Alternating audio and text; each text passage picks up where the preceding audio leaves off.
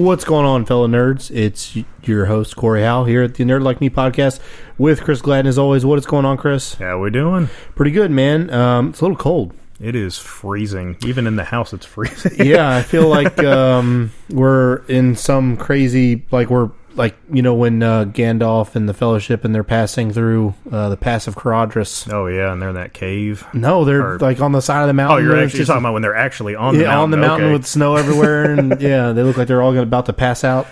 That's how I feel. Um, I don't know if I feel that cold. Right I don't now, know, man. Pretty pretty- when But I woke up this morning, it was one degree. That's what I mean. That's un- totally unacceptable.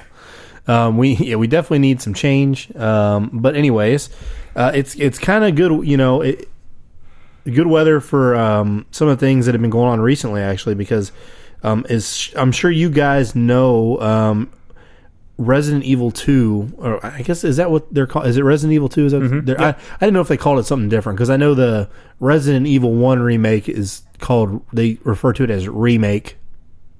Really? Yeah, you know, it'll, it'll be R R capital R capital. Well, the game itself is like if you look at the, the on the box, still says Resident Evil, but if you eh, like anywhere online, people will refer to it as capital R capital E make remake. Yeah. Um, I guess it's just to, to be able to tell. Um, Yeah. It just says so I on the cover, sure. it's just Resident, Evil, 2. which is, I mean, that makes perfect sense. I mean, that's what they should be. I just wasn't sure if people were calling it something else or not. But anyways, that came out. Um, actually, I guess it was just this last week, and um, it, it has been apparently one of Capcom's biggest releases today. Yeah, I mean, I've I've seen all kinds of buzz about this game. So, but it brings a question: um, What do you think about it being full retail? I'm fine with it, man. I think um, it, it it takes. So I mean, just I don't know. And this well, this is just an assumption on my part. I'm assuming it doesn't 100 percent follow the original game.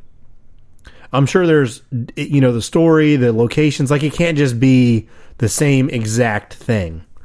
Um, I don't know that, but I'm guessing not it isn't. I'm not really sure. Uh, I'm that. sure there's a lot of overlap. Don't get me wrong, um, but realistically, man, that the original game was so long ago and on such dated hardware that like they made that game from the ground up. Yeah, I mean, pretty much. You know, I mean, so- the story, the story's probably almost Oh, I exactly I, the same. I think the story is probably the same, but I mean, you know, it's not like they just okay. Well, where's the first era we are in this game? All right, Mm-hmm. well, let's just rebuild that. I'm sure they kind of reconceptualized some of that, right? yeah, um, and maybe there's some extra locations or extra scenes or something. Um, I know uh, Mr. X, I guess it is, is one of the one of the villains. It kind of uh, it sounds like he's kind of like uh like uh, Nemesis from from three, where he kind of like follows yeah. you He just randomly appears and he'll just chase you down hallways and stuff. But I don't think he he's as as dangerous as as Nemesis was. Well, no. Nemesis had like a rocket launcher. yeah, he was Like, I- pretty crazy. He would charge at you and stuff. So I mean, I, I, but anyways, I don't think that was really the, like that in the original game. So I think they've Yeah, I added don't remember that at all. they've original added game. some stuff like that for sure. So, I mean, my thought is it is worth it, right? Because they built this game from the ground up.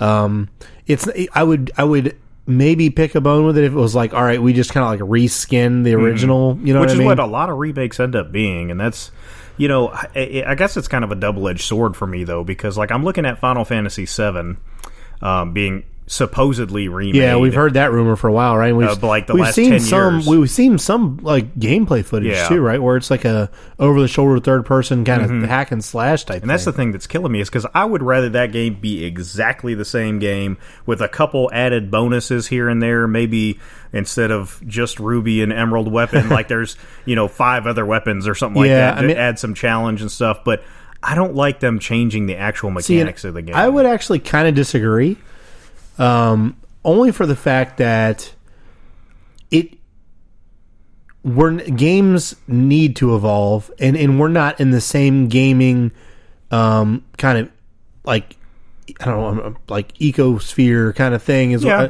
as we Yeah. Mm-hmm. were in the '90s, right? So I don't think like you're obviously a very hardcore fan of the series. You're a very big fan of that game in particular, Right. So like it makes sense that you just you want it to remain true. Yeah. But I think at, at the end of the day, you would have to realize that like it's not the same game, Mm-hmm. and that that same game is still available for you to play, Right. you know, I would agree completely. It's like, oh, we redid it, like you know, kind of like um, what everyone complained with, with George Lucas changing the Star Wars movies, right? Yeah. It's one thing to change something, but it's another thing to change something and take the originals and just kind of wipe it from existence. Mm-hmm. So I think you know, if if like when they released this one, they just kind of like you could no longer ever play Resident Evil 2 the original. Well, that's kind of shitty, right? Yeah. And so same thing with Final Fantasy. If they changed the core of the game and it was a different style and you couldn't go play the original anymore, that makes sense. Yeah. But if you want to play the original, just play the original. And Yeah, in all you on fairness, that, but- on a PC, honestly, you can mod it to, and it'll look pretty damn good. Yeah, I mean, I I hear you on that. I just, I just don't want it to be such a different game that it alienates the people that that are the reason that it's being remade. You know what I mean? Like, Maybe. if you look at if you look at um, a lot of the other Final Fantasy remakes, um, like four uh, specifically. Um, they're pretty much the same game, and they're they're just gra- their graphics are a lot better. Granted, these are more um, like mobile games. Yeah. Um, so it, I, I hear what you're saying. It, it makes sense because it's a mobile game. It's going to be a little bit more limited. Whereas you know on an Xbox, there's a lot more, or a PlayStation or whatever. It's, there's a lot more power behind Yep. it. You can do um, a lot more with it. Um, but like Final Fantasy IV, if you haven't played it on the phone, I don't I don't know what other system it's on. I know I downloaded it on my iPhone a long time ago. Man, that game was great on the phone. Um, and it was an experience that I felt was a lot better than the original time that I played uh, Final Fantasy IV. Yeah. Um, and they added just a couple little things here and there, and then the graphics being upgraded and the cutscenes being upgraded. Just it really brought you back into it. So, like, I mean, I- I'm I not going to say It that I'm going to be completely disappointed if there's not an option to do the battles in a Final Fan like an original t- turn-based thing. Because I'm sure if they do it that if they do it the one way, they're not going to do it the other. Um, It's just too hard to implement both, Yeah. I would say, right? there's probably there'll probably be a lot of blowback from that though because this is going to be the first time that I know of that they've deviated from that formula when they redid those games. And, and I would, I don't know. I mean, um, for me, I, I kind of agree, but I, there's part of me also that's that that is the reason that I don't go back and play that game because, and I don't really play. I like a lot of games um, that play that way. I mean, that's fair. I mean, it's, it's definitely Um, like I- not for I- everybody. I, played Chrono Trigger, um, or I was playing a little bit of Chrono Trigger on um, my Game Boy, and it's a good game. Like there's some cool stuff that happens. I like the plot. It's it, but that turn-based combat system. Mm-hmm. It's just so it, it. My complaint is it takes too long. Yeah. and and I don't. And, and this is kind of where it's a catch twenty two because I'm sure if I were to compare the time spent um, if it was a hack and slash game and I was like just having to press X and swing a sword and kill something, and verse compared to the turn based, like the time to actually winning is probably similar, yeah.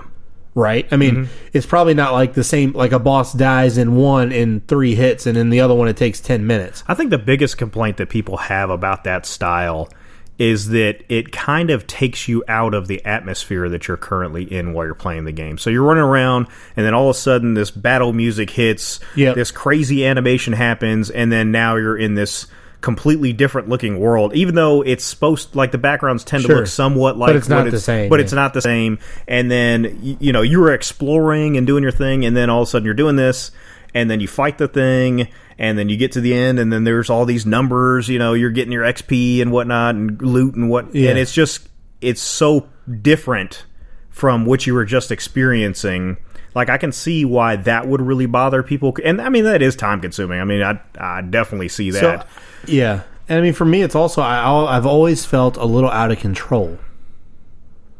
Like when I'm playing like a third person game, um, like a Dark Souls, right? yeah I, I feel in control the whole time. I might not be good at it and I might lose, right? There might be something I don't understand and, and that beats me. But I have the ability to, to move around whenever I want. I have the ability to dodge or use magic or Yeah. swing with my sword. In those things it's like all right i pick an action and then i like have to wait for it to happen Mm-hmm. and in the meantime there's an enemy that's just kind of doing stuff to me and i don't really have any way to interact with it actively Right. i'm just kind of like kind of removed from the situation Right. and a lot of times i feel like you know i much rather like the feeling of you know what i dodged a half second too late his attack hit me and i died versus well his counter his time counter just stacked up in a way that he got an extra hit in before i was able to do it and he won. And to me i'm like well that's dumb. I didn't do anything wrong. So what what I don't like about the action RPG things, and I, I mean some people have done them differently, um, where you have multiple characters, is that you you lose control over those characters. Like you, they they'll still do stuff that you want them to do. Yeah, for sure. and I know there's ways to like macro them and whatnot, but it's not like I'm actively saying, okay, I want her to at this very moment cast haste on my guy because he's doing whatever. You know, you're kind of relying on the AI or whatever macro to- to- sets that to you run, have yeah. to do those things. Like I don't know how it was in Final Fantasy 15. I know a lot of people really did enjoy that the combat in that game, but I th- I feel like there's a lot less control um, in that game than there was in like 12 because I Maybe. think t- 12 had a bunch of macros and stuff, and you could basically set the game to kind of play itself. Um, right while you ran around and did things. But uh, I don't like the fact that I don't have exact control over all of those elements. So I, I definitely see what you're saying. Like your main character being able to to proactively dodge and, and those kinds of things, and that's completely taken away in the turn base. But I feel like you lose those Maybe. incremental things from the other. So, the, I, I will say, have you? When's the last time you played Knights of the Old Republic, the originals? It, it's been a long time. They did that perfectly because it is a combination of both things. I can run around real time. I mean, there's no really dodging or whatever, right? It's still kind of stat based and and but you can pause at any time and you can switch between your characters and you can stack abilities. So, you know, let's say I need uh, my one character has a force defense or force heal and I needed to cast it right now. Well, I can pause Yeah. I can switch to that character, kill all the stuff he has in his queue, tell him to cast that on me, and then as soon as I unpause, that's what he's going to do. Yeah, but I mean, I know that there's. I'm sure that 15 does something similar to that too, um, because I've, I've I've watched some gameplay, but that's kind of that kind of takes me out of that action RPG thing where you're you're doing that pausing and doing that stuff. I'm not saying that there's anything wrong with that. It's just if it's kind of like what I what I was saying about taking you out of you know exploring an area like all of a sudden you're in this whole different thing like you're killing the action or killing whatever's happening to be able to do what you're talking about. Um, whereas like in the turn based it's the same thing throughout. Like you're you know that you're going to have this amount of time to make these decisions and it's kind of you know it kind of goes through that cycle or whatever and it doesn't you never have to like pause the game to get away and do something else Yeah, and that kind of i don't know it, it just those things that kind of take you away from what you're actually doing kind of bug me and I, i'm not saying that that again that that's Yeah, I mean, I like think a it's just bad a combination of both. it's it's hard to find that that I mean, perfect I, balance I personally, I personally never really did that. Yeah. I mean, I just let them do what they were going to do. Right.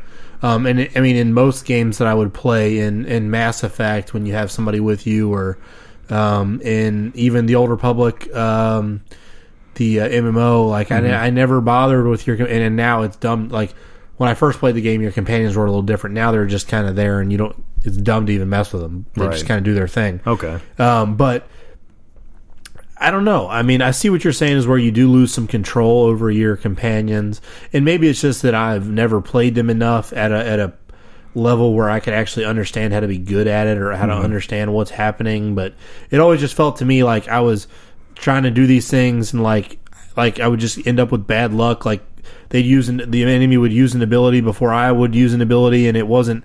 I don't know. Like they would use, like they did three things and I was only able to do two, and I'm like, well, that's not fucking fair. yeah Um, you know, No, I understand How that. can I I, mean- win that? And then it's like, and then you come back the next time and he only uses one and I use three, and it's like, and then and you win, and it's like, Mm-hmm. well, I just wasted 20 minutes because if that had happened the first time, I would have beat him. Right You know, and to me, that kind of vary. I just don't like the ran- as much randomness as I can avoid. See, I like I mean, it. you, I don't think that it's usually that random though, because most of the most of the characters and stuff will have like an initiative stat, um, and that's what dictates where the order is. And you know, in the earlier ones, it wasn't as much that it was just kind of like okay, you go and then you go and you go. Wasn't it? Isn't it based on who fills the bar? Right? And that's based off their initiative, Right, and, but isn't their that haste. based off of also right? Which, but I guess my point is, it resets when you use an ability. So depending Right. on when where your bar starts, when you use an ability is going to determine where all that stacks. So even though it, it, I would actually maybe like it better if there was a defined order to it instead of it based on the, these time things that might stack up differently every time. Well, the reason, like I said, the reason that they do that is because, like, if you cast haste on one of your guys, it lower it makes that bar smaller. Yeah. So that bar fills up faster. So you're going to get occasionally more attacks with that guy. You know, I don't remember like how fast haste boosts you in Final Sure. Fantasy VII or whatever, but it boosts you enough that you it's noticeable that occasionally you're going to get two attacks in or whatever. But I mean, either way, again, I, I don't think that either way is wrong. I just prefer th- that style because Yeah. it's more. I feel like it's more um, tactical. Yeah. you know, instead of that kind of like the Twitch, I mean, Twitch. yeah, I'm I'm not as good with the tw- with like Twitch movements and stuff like that. That's why I'm not like super good at at first person shooters and stuff. Like I'm okay, but I'm like I'm better because of using strategy than I am because I'm the fastest guy to put my reticle on your your head. You know what Yeah. I'm saying? Um, you know, I think that it's you know more important to have communication and uh, and and the right weapon for the right situation, and that kind of thing. And that's kind of where I usually do better than you right know, being fast. I understand that. I guess the other, the other, only other complaint I have with that game is that is the is the encounter system, Yeah, um, which is the same reason I struggle with playing Pokemon, mm-hmm. um, unless I can play it on like three times speed because I'm like trying to get from point A to point B, and I just I feel like I take three steps. I mean, that's definitely a flaw that I- and I'm like, I fuck, come on, man. and, and a lot of times, like you know, it makes sense if I felt like every one of those encounters was actually like beneficial. Mm-hmm. But a lot of times, it's just these little dudes that don't really give you any experience. They don't drop any good loot. Like it doesn't really do anything for you. It's just like okay, you just wasted five minutes. Right. Like like it'd be it'd be one thing if I wasted five minutes, but I actually got something worthwhile out of the the time. But Mm-hmm. it's like no, it just took me way too long to do what I was trying to do. And that's that's my biggest thing is I guess and maybe it's because I don't have the time to sit here and be like, oh, I want to play this game and I have hundred hours to do it. It's like I want to play the game and experience the story, but I don't want to sit here and waste time that I don't need to be wasting. One thing I was gonna I was gonna ask you because I I never really played Mass Effect. In that game, could you have like a friend control one of the other characters? I don't think so. Because I think that would be kind of cool. Like if you could do that, like we could be in a party, um, especially if you play it online and have like fill up your whole team. Well, on in Mass Effect, I mean, you can play Mass Effect three online, Yeah, but that's but but that's not the that's like I mean, a like a. Isn't that more like a first person shooter yeah, it's kind of it's thing? not like a, it's like a yeah, it's not a story thing. Yeah. That's what I'm saying. I, I don't think in the in the single player or in the in the story you can play through it. Mm-hmm.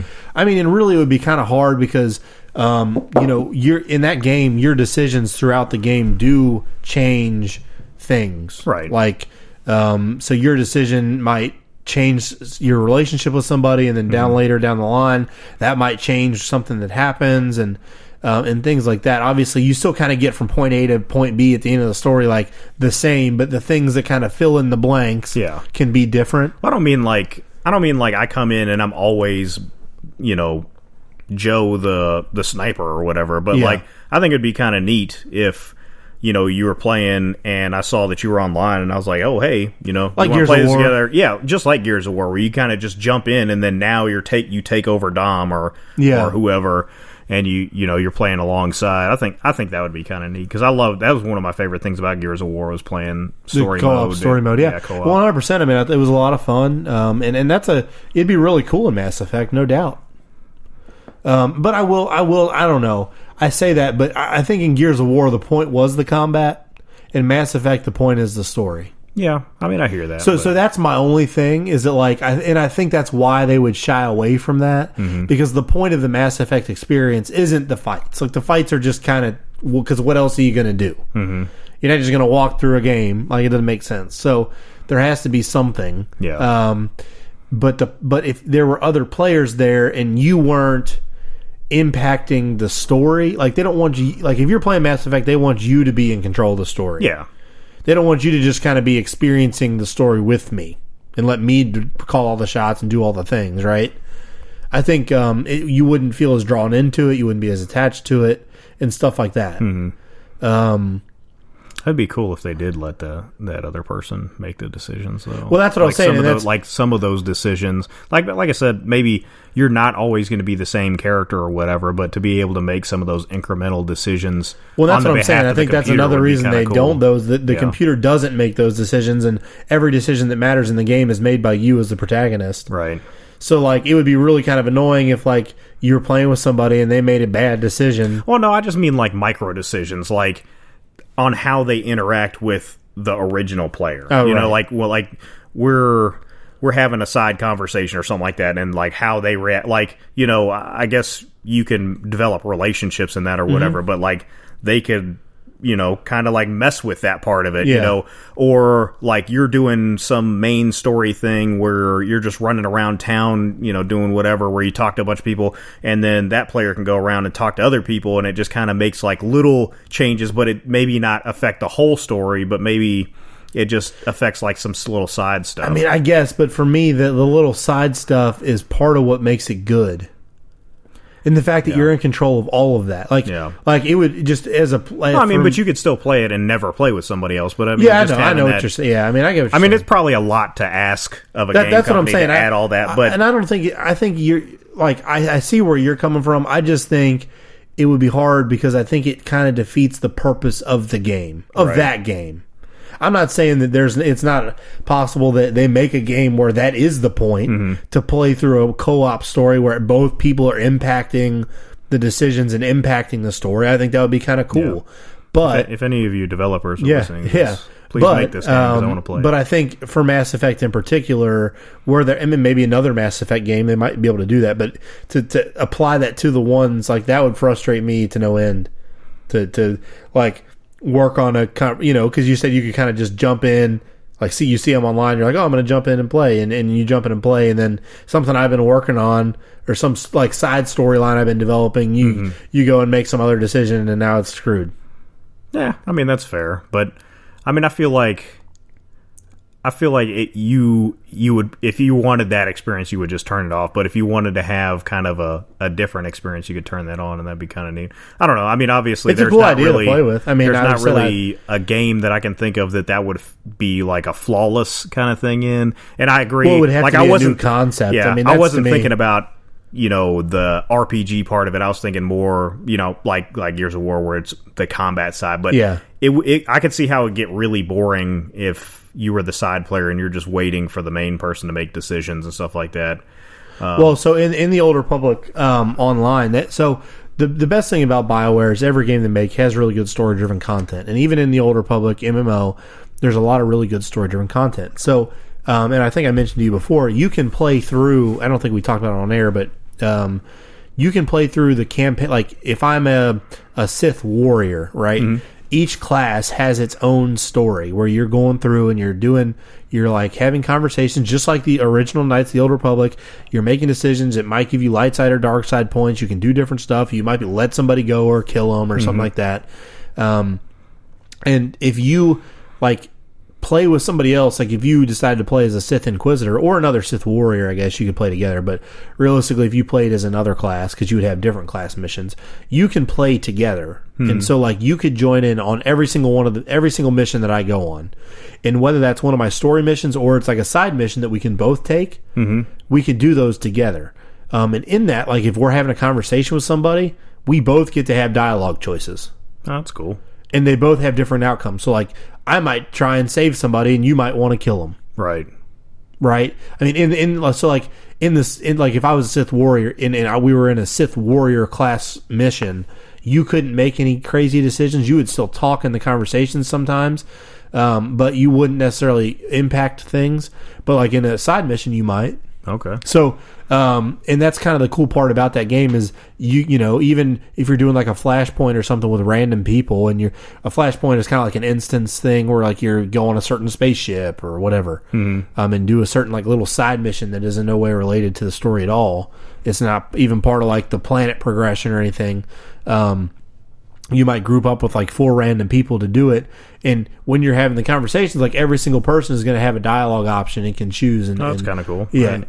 so so it is i mean in that's in that respect i mean that's why i liked that game at the beginning. I i played that religiously when i was playing with a friend where we were going through that together because it just made it a lot more fun. You know it's not a very intense game. So like you could sit there and like bullshit with your it's like we weren't really having to focus too hard on the gameplay Yeah. so we're sitting there and doing it we're just kind of bullshitting and hanging out more or less Right. you know but then like when we were also kind of both playing seeing it's kind of cool because you got to see the other class story you didn't have to necessarily play it mm-hmm. um and, Yeah, I mean that's what I that's what I've always liked about like the Diablo series. It's kind of like that. Yeah. where you can just you can just hang out and play that game. Yeah. and it's not like there are some moments that get kind of intense where you might need to like tighten up for a bit, but you know, for the most part, you're just kind of running through the game, and and you know, none of the decisions that you make in that game really matter enough to. To have to worry no, about any no. that kind of thing. So, Yeah, and that's. So, I, I mean, that's one of the reasons I really like the Old Republic is an MMO. Um, it is not a spectacular game technically. It, the mechanics are not anything special, um, but it's Star Wars and it's pretty well done. I mean, Yeah. as far as like the universe goes and the feel.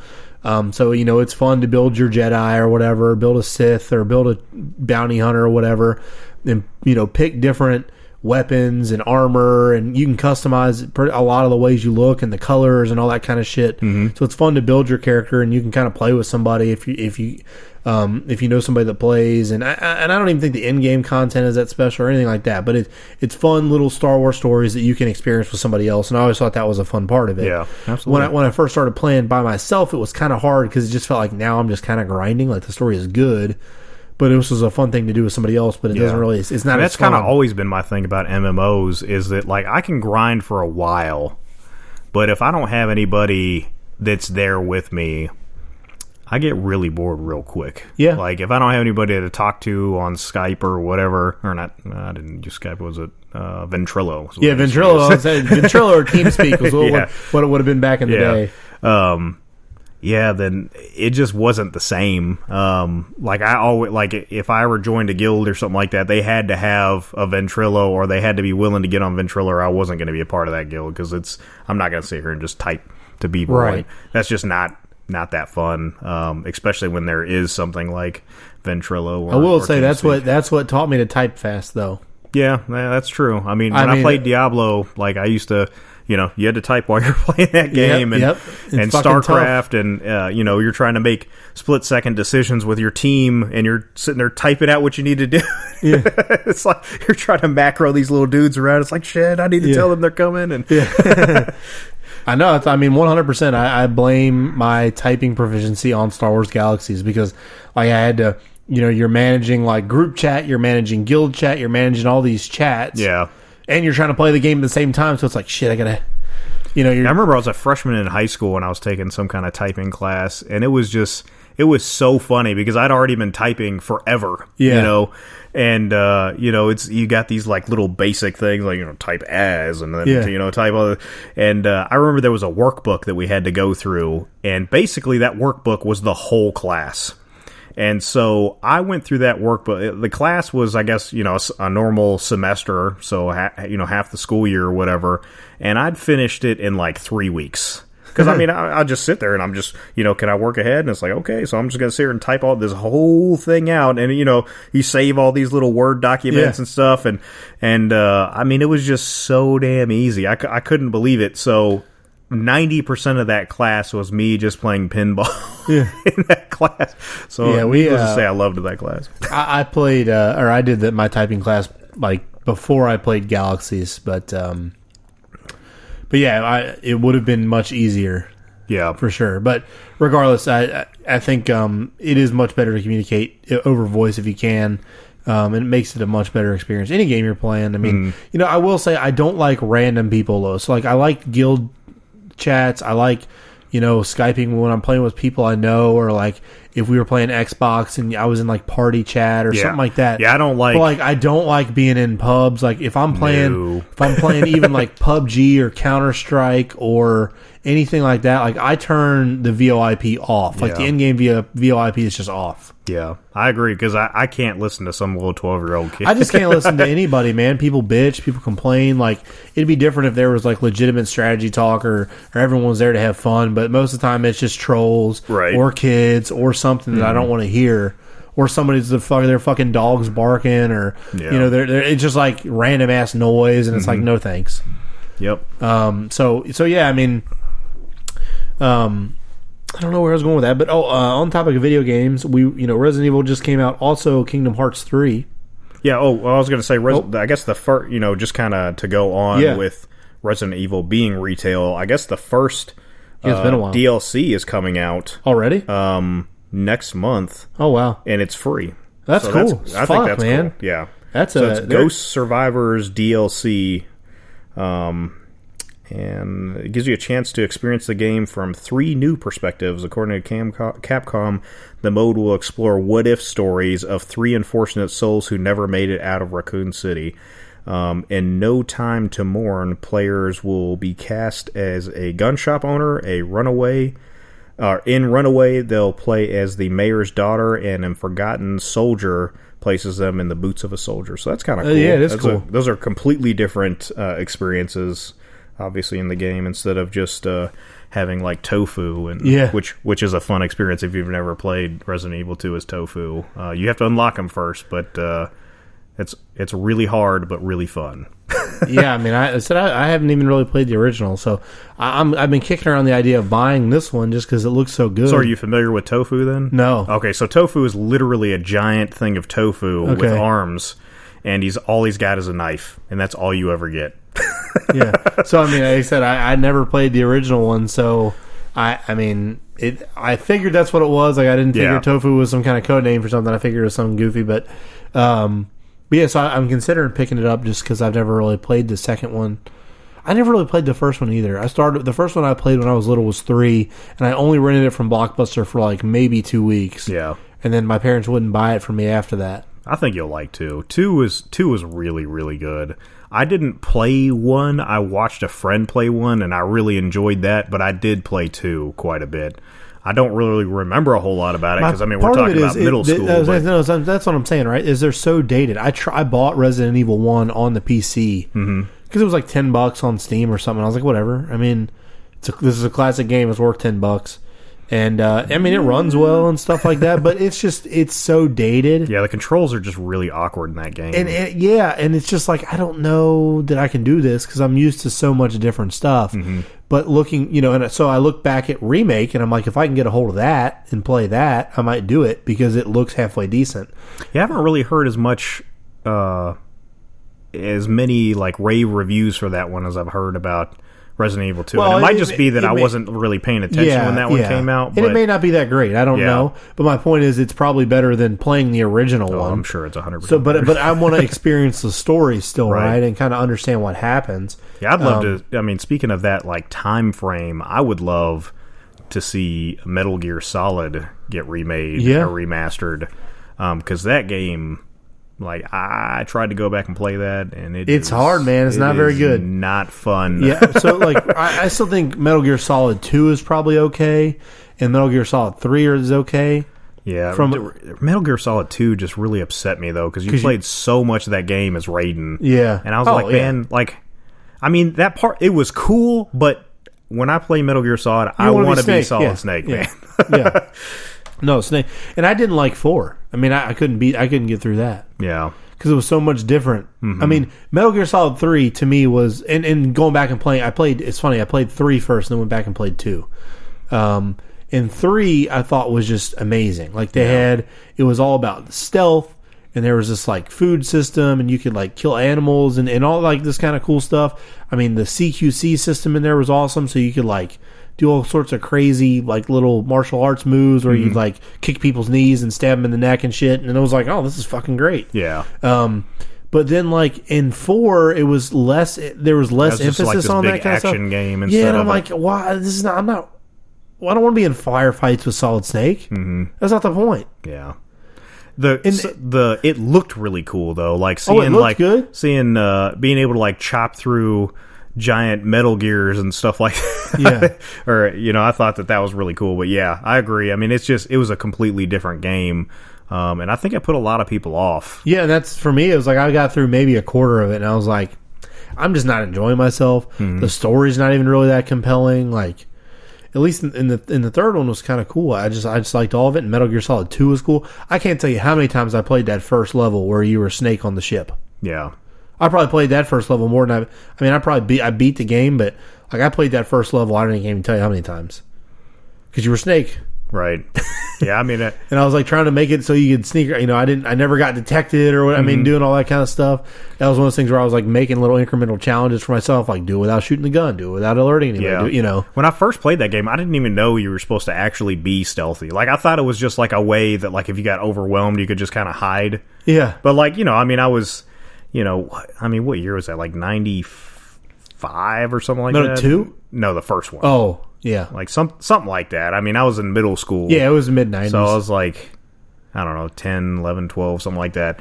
And I'm playing this game, and I'm just like, I didn't understand like why people like I would shoot people and they would kind of like wake back up. Like, Yeah. I mean, I I get like eventually I realized that it, okay, it was like some kind of stun or not a stun gun, but a tranquilizer or whatever. But like, I just didn't play the game that way. You know, like I'd Yeah. collect all these claymores and like that's how I beat bosses and stuff. And it was just it was just funny because like I just looked at it like this big action game and that's like not at all. No, no, no, not at all, yeah. But I did love the box. I mean, Yeah, as oh, soon as yeah, I discovered classic. as soon as I discovered the box, I was like, oh my god! Like I would just I would just creep through halls with the box. Like, I mean, it was just just I was way too obsessed with the box, which is funny because when I was a kid. I was obsessed with boxes, like making boxes into like little forts and stuff Yeah. like that. I remember my, when we moved to Texas, um, we had a shit ton of boxes, and one of them was like this giant ass box that was like the size of like a an refrigerator armoire. box Yeah, it was like yeah. something like that big.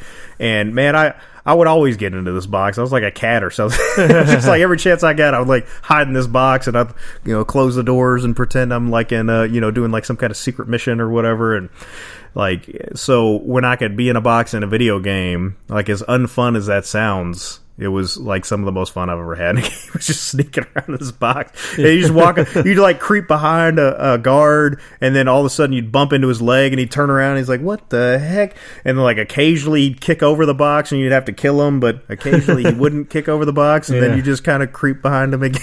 yeah, no, it's definitely ridiculous. did you? Um, Uh, so did you ever play five? I didn't know. I haven't played five either, and it looks so good, but I feel like I would not enjoy it Again, uh, that's why that's why I'm like I don't after see here's my problem is I kind of lose steam, right? Like um like I get interested, you know, I played 2, I played 3 um and I loved those. So then when 4 came out, I didn't have a PlayStation initially when it came out. So when I got a PlayStation and when I was like I had some time, and mostly I was playing like shooters with my friends, but then that kind of stopped happening. So I was like, oh, well, I'll go play Metal Gear Solid. It was mm-hmm. cheap at that point. I was like, well, might as well try it. I love the other ones, and now I'm just like, I don't even have any desire to play any of them yeah. because it's just like now I'm now it's kind of done. You you ruined it. I really want to play Destiny 2. And I know a lot of people like hated that game when it first came out, but I've been here like I've been looking it up a little bit online cuz I've always wanted to play it cuz I I loved the first one and like people are saying now that like all the D- DLC is out and they've kind of fixed some of the the big glitches and and bugs and whatnot that it's actually a really good game now. So I'm kind of like on the edge of whether I want to get it or not. Most of my friends have PlayStations that play it, so I'm kind of like maybe I need to get a PlayStation, but I don't know.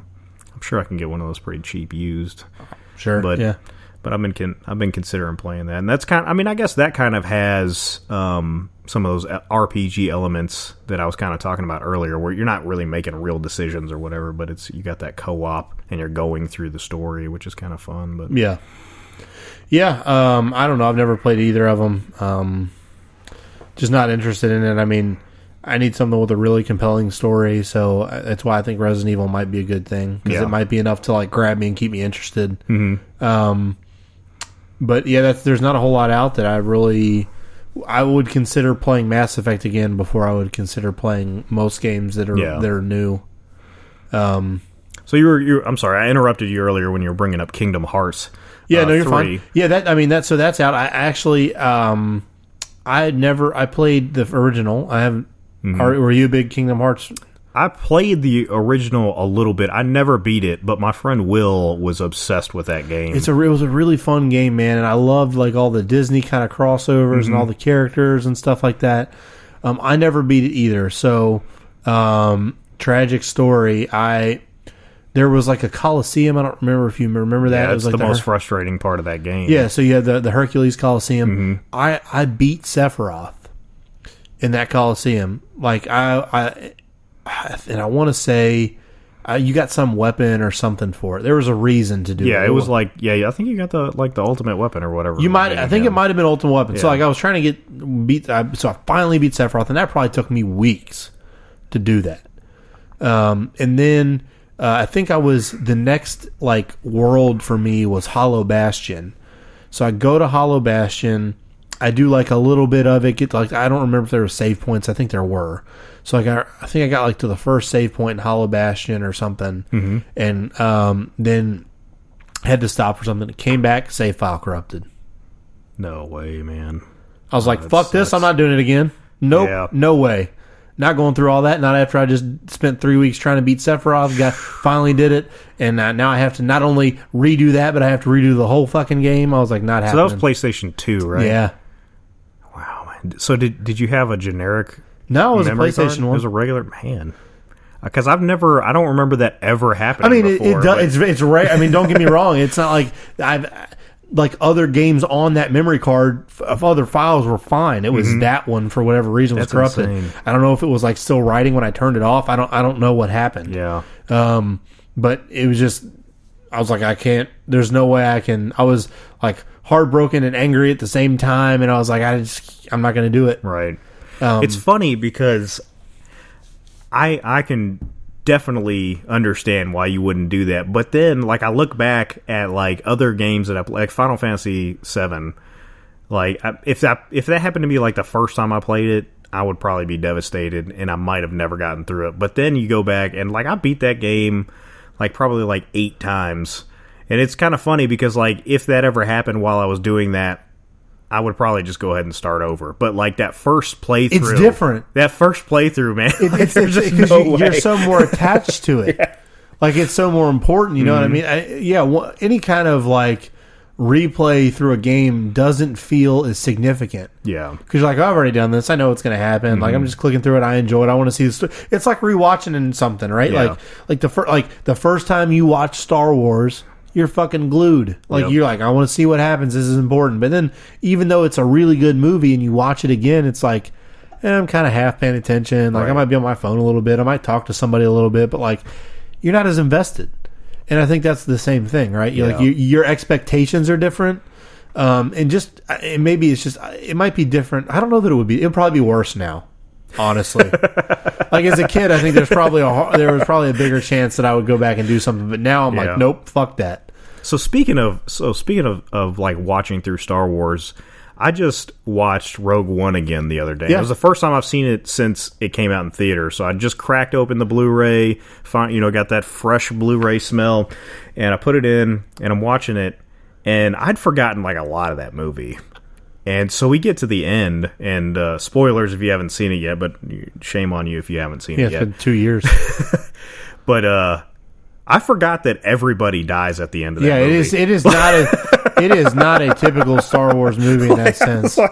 I'm like, I'm sitting here going through it, and I'm like, damn, everybody And died. Like, it wasn't even like, the, that. I mean, that's part of what makes it good, right? Yeah. is the point they're trying to prove is like the sacrifices that the rebels had to go through to be able to get where they were. yeah, Like you know, if you look at episodes four and five and six, like they're just kind of this.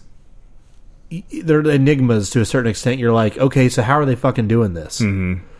Like they don't have nearly the losses the Empire seems to have. They're just like trucking through this. So they seem like how is it, they don't suffer any hardships. They just get these like lucky victories. Right. But I think so. I think the point of that movie, a, a lot of it is to like show that's not the case yeah, like th- there were there was a lot of shit going on behind the scenes where people were just straight up dying in mass, right? Mm-hmm. Yeah, you're just seeing the good parts of the the, of the, story. heroes. Yeah, exactly. like You're not the- seeing the average guys Yeah. and all you know all that kind of stuff. Mm-hmm. Um, so I think that's one of the reasons I really like that as a movie because is because it departs so much from the typical formula. and it's just got that grit to it, man. Like I re- I don't want Yeah. all of the Star Wars movies to have that. I don't think that they the all need way, it. yeah. but I it mean, has like that little bit of grit to it that kind of like makes it more. It, it takes it away from it just being a Star Wars movie, and it's more like a war movie. Um, so I, I feel like I get a little bit more into it because it feels more real. Yeah. you know, instead of this high fantasy uh, space Plot opera adventure. up. Yeah. I mean that. Yeah, I mean you know it, I love Star Wars, but it does have its faults, like any like any story. I mean. You know, plot armor is one of my biggest complaints of any big story. Like, you Mm-hmm. know, these protagonists is one of the reasons Game of Thrones is so good, right? Because Yeah. zero people have that plot armor. yeah, except for Jon Snow. Yeah, but maybe, right? I mean, we don't know. Yeah, we don't know. I mean, it's just it's And, just and, funny. and honestly, at this point, we have to realize that that's because they're writing, they're showing us stuff that hasn't been written. Mm-hmm. So, in all fairness, like we don't know that if they had never, if they, if this had been released in a certain order, if he had finished those books before they made a TV show, right, the stuff that's happened may not have happened. right. and you know, and maybe we're getting more of a typical cinematic reproduction than Yeah, what, what. Mm-hmm. what George R. R. Martin would have actually put in the story, Because I mean, like, how many times has Jon Snow been dead? But or something terrible happens like- and he survives. I agree. He's he for sure has the plot armor, but you know, I mean, in the first couple seasons, like it does not exist. no, I agree. I Um, agree. and so, but in most big stories, Lord of the Rings, Star Wars, I mean, you name it. Resident Evil? I mean, any story like the protagonist is just gonna survive. Mm-hmm. They're gonna win. So, like going to sit down, and that was one of the reasons that Infinity War was so good, right? Because that plot armor kind of went away, oh yeah, and and you didn't expect that, right? Yeah. It's it, of, of I mean, I just couldn't believe like the people that were so, like. I guess because I've read comics that I knew What that was that was coming, coming, and I just assumed that like everybody else would No, know. I had no idea, man. And then like everybody, like there's like people like legitimately crying because of like what happened, and I'm just like. Like y'all know that, like that, that was supposed to, like that's the whole point of this movie. Was this was going to happen? Like, yeah, but they didn't, right? And I yeah, think no, that's, they didn't. That's one of the brilliant things, just- right? yeah, is that they did that. Yeah. Um, and then that's one of the reasons that that will go down probably as one of the best Marvel movies of all time. Mm-hmm. And I mean, they did kind of get me though because I didn't expect it to happen that early. Um, I wasn't expecting the first movie for him to get all the Infinity Stones and do the infamous snap and and whatnot. So I mean, it did surprise me uh, quite a bit at that point. But uh, yeah, I was But so I, I mean, go, I guess going back to my point is, I think movies where we take that element of plot armor away, um, just makes the story feel that much more real. Mm-hmm. Um, because we all know in normal life, plot armor doesn't fucking exist. No, and no at matter all. how good of a person you are, or somebody you, we all know somebody that's a really great person ends up with cancer yeah. Or you know, I mean, all these things that like just you get not, uh, you just feel like you're doing everything right and you get knocked down or something. Mm-hmm. And and so, but when you go, it's, it's a good and a bad thing, right? When you go see a movie with this plot armor, it's kind of like uplifting. Like Yeah. you're like, oh, the good guys do win, kind of thing. I mean, it makes sense in But at the same movies, time, it yeah. gets old when you're like, this just is not. I can't relate Mm-hmm. because they always win no matter what happens. Yeah. And then, but you go see a movie where they don't win, and you can relate to it that much more. And I think it, it allows you to to to just it strikes a chord with you, and and can really be captivating on some other sense that you know it's not the same experience. I guess that's the easiest way to say it. And I think that that's why sometimes, um, like in movies, like in comics and stuff like that, I always tend to like the superheroes. But in movies, I tend I tend to gravitate more The villains. towards the villains. Yeah, for sure, because they're more relatable, 100%. They're, they tend to be more relatable. Um, you know, obviously, I'm not trying to take over the world or anything. No, like but that. they have tragic character. But yeah, flaws, they right? have they have those flaws.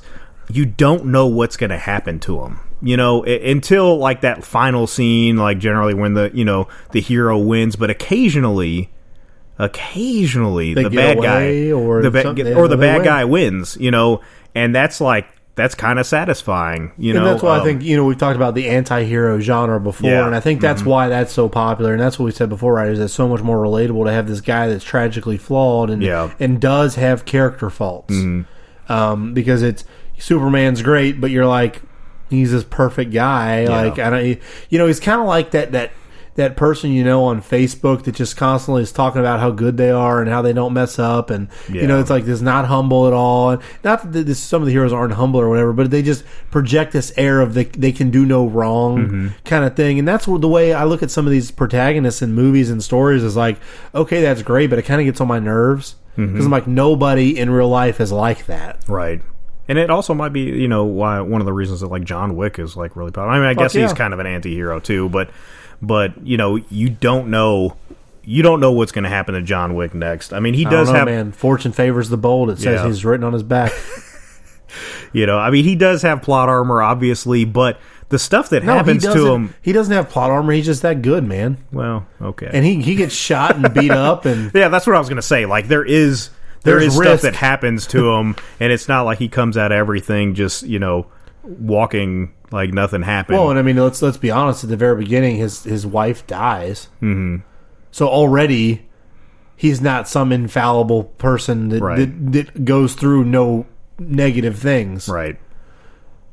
Yeah, I mean he's. I, I can't wait for the next one. I, ne- I need to go back and watch the first one again. The first one is so fucking good. Yeah, it really is. I mean, like I remember. I and the timing was perfect too because we hadn't had anything like that Oh, in God. such a long time. I mean, I'm trying to think that something that's even relatable, and I mean, maybe.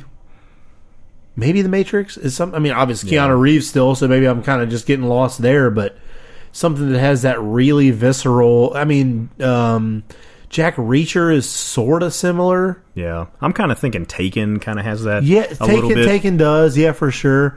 I really like the first Taken. I, Yeah, the the rest are yeah. meh. But that that first one, man, like uh, again, it's kind of you kind of got a little bit of that grit to it. You don't, you really don't know what's going to happen. I mean, you just you the the hero has some plot armor in it, but you really don't know where it's going to go, and it goes in places you are not expecting. You know, and it just like I I really enjoy it. I'm, I need to Oh, yeah. watch that movie again too. Yeah, I mean, it's, uh, like I said, I mean, I, I don't remember what it was that caused me to watch because I didn't actually know what John Wick was the first time I watched it. yeah.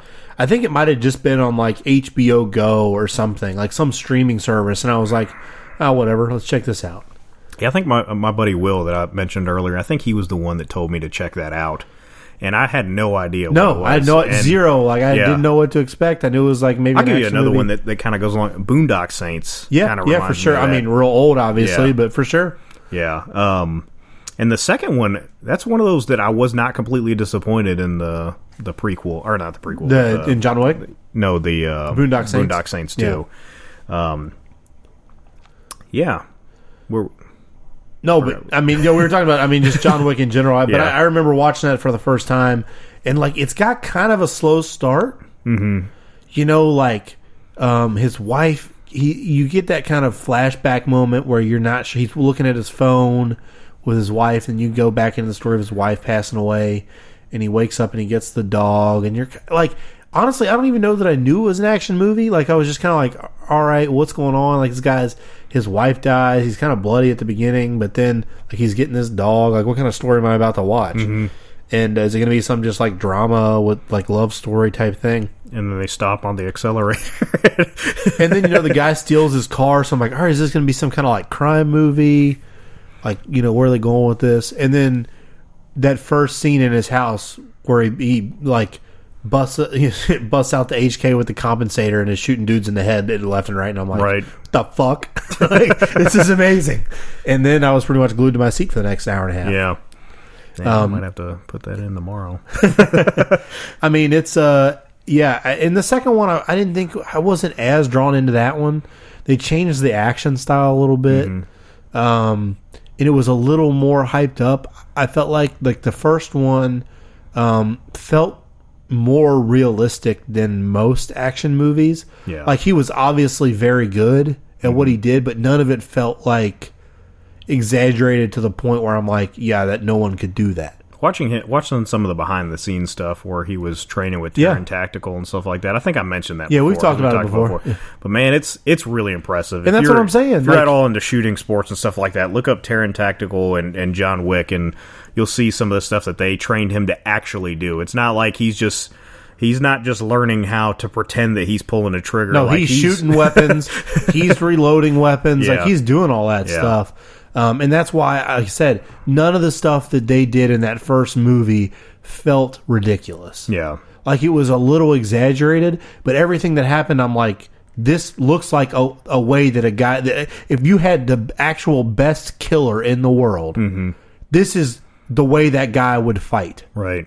This is what he would be able to do. Mm-hmm. It's not like he's not running and shooting one handed and he's shooting 17, 18, 19, 30 bullets out of a handgun clip. Like, Right. you know, none of that stupid shit is happening. He's having to reload. His weapons are jamming. He's, you know, mo- the way he's moving people around, where he holds his weapon. I mean, all that stuff makes sense. Yeah, I think the the the thing that took away from the second movie is that all the people that he was fighting in the second movie are supposed to be on his level, you know, and so they had to up the ante, you know, to show that well he's actually above their level, and so like he can do these absolutely insane things that you know go above and beyond what the best shooter in the world could do, Right. And I think that's kind of what took away from it is that he was he started becoming a little bit on the supernatural side in that Maybe a little bit. I have to go back and watch it again to really maybe grasp m- what my gripes were. It just didn't feel the same. Mm-hmm. And I know they were obviously trying to make it different because, like, that's one of the things I hate is when you go watch a sequel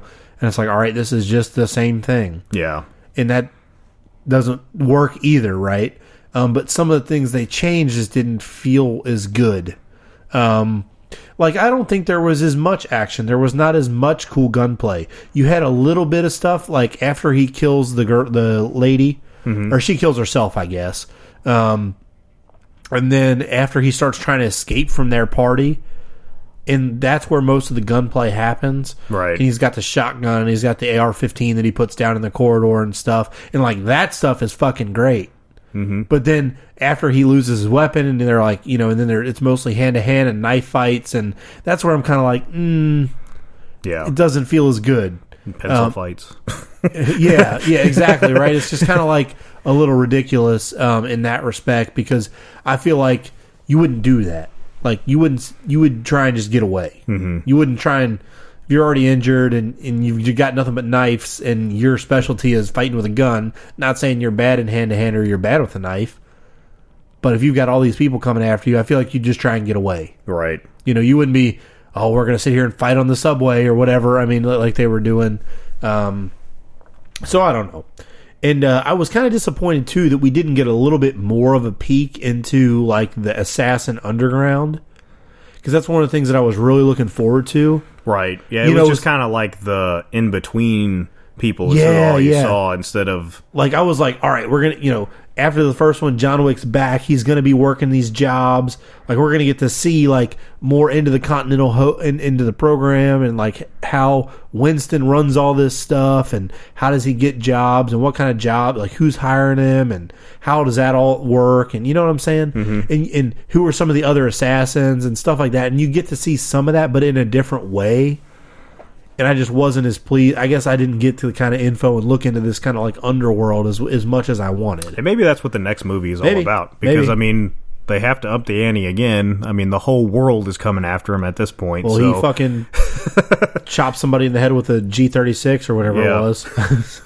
so we'll we'll see we'll see what happens with this this next one that's coming out this year yeah, right dude, know? this is going to be a phenomenal year for movies. I sure hope so. Like last just- year, like there were some really good movies last year, but man, we, it had ra- some deserts. It ran out of steam. like after about like May, man, it was just like, Yeah. all right, guess we're done. Yeah, see you guys next year. We didn't even get Game of Thrones, man. That's what I'm saying. Like it was like it legitimately felt like you know a content. You had the the Fantastic Beast movie, I guess, which we were like you know we discussed was okay, and Venom and some of those other things, but they mm-hmm. were not. I mean, when you go from watching Infinity War to watching that stuff, yeah. not the same. Why didn't I mean? I just I still don't understand why Disney didn't have like some epic Christmas movie. Like it's just Well, I, I think it's because they messed up. yeah, I mean, and I think they know that they messed up with Solo. That should have been the movie.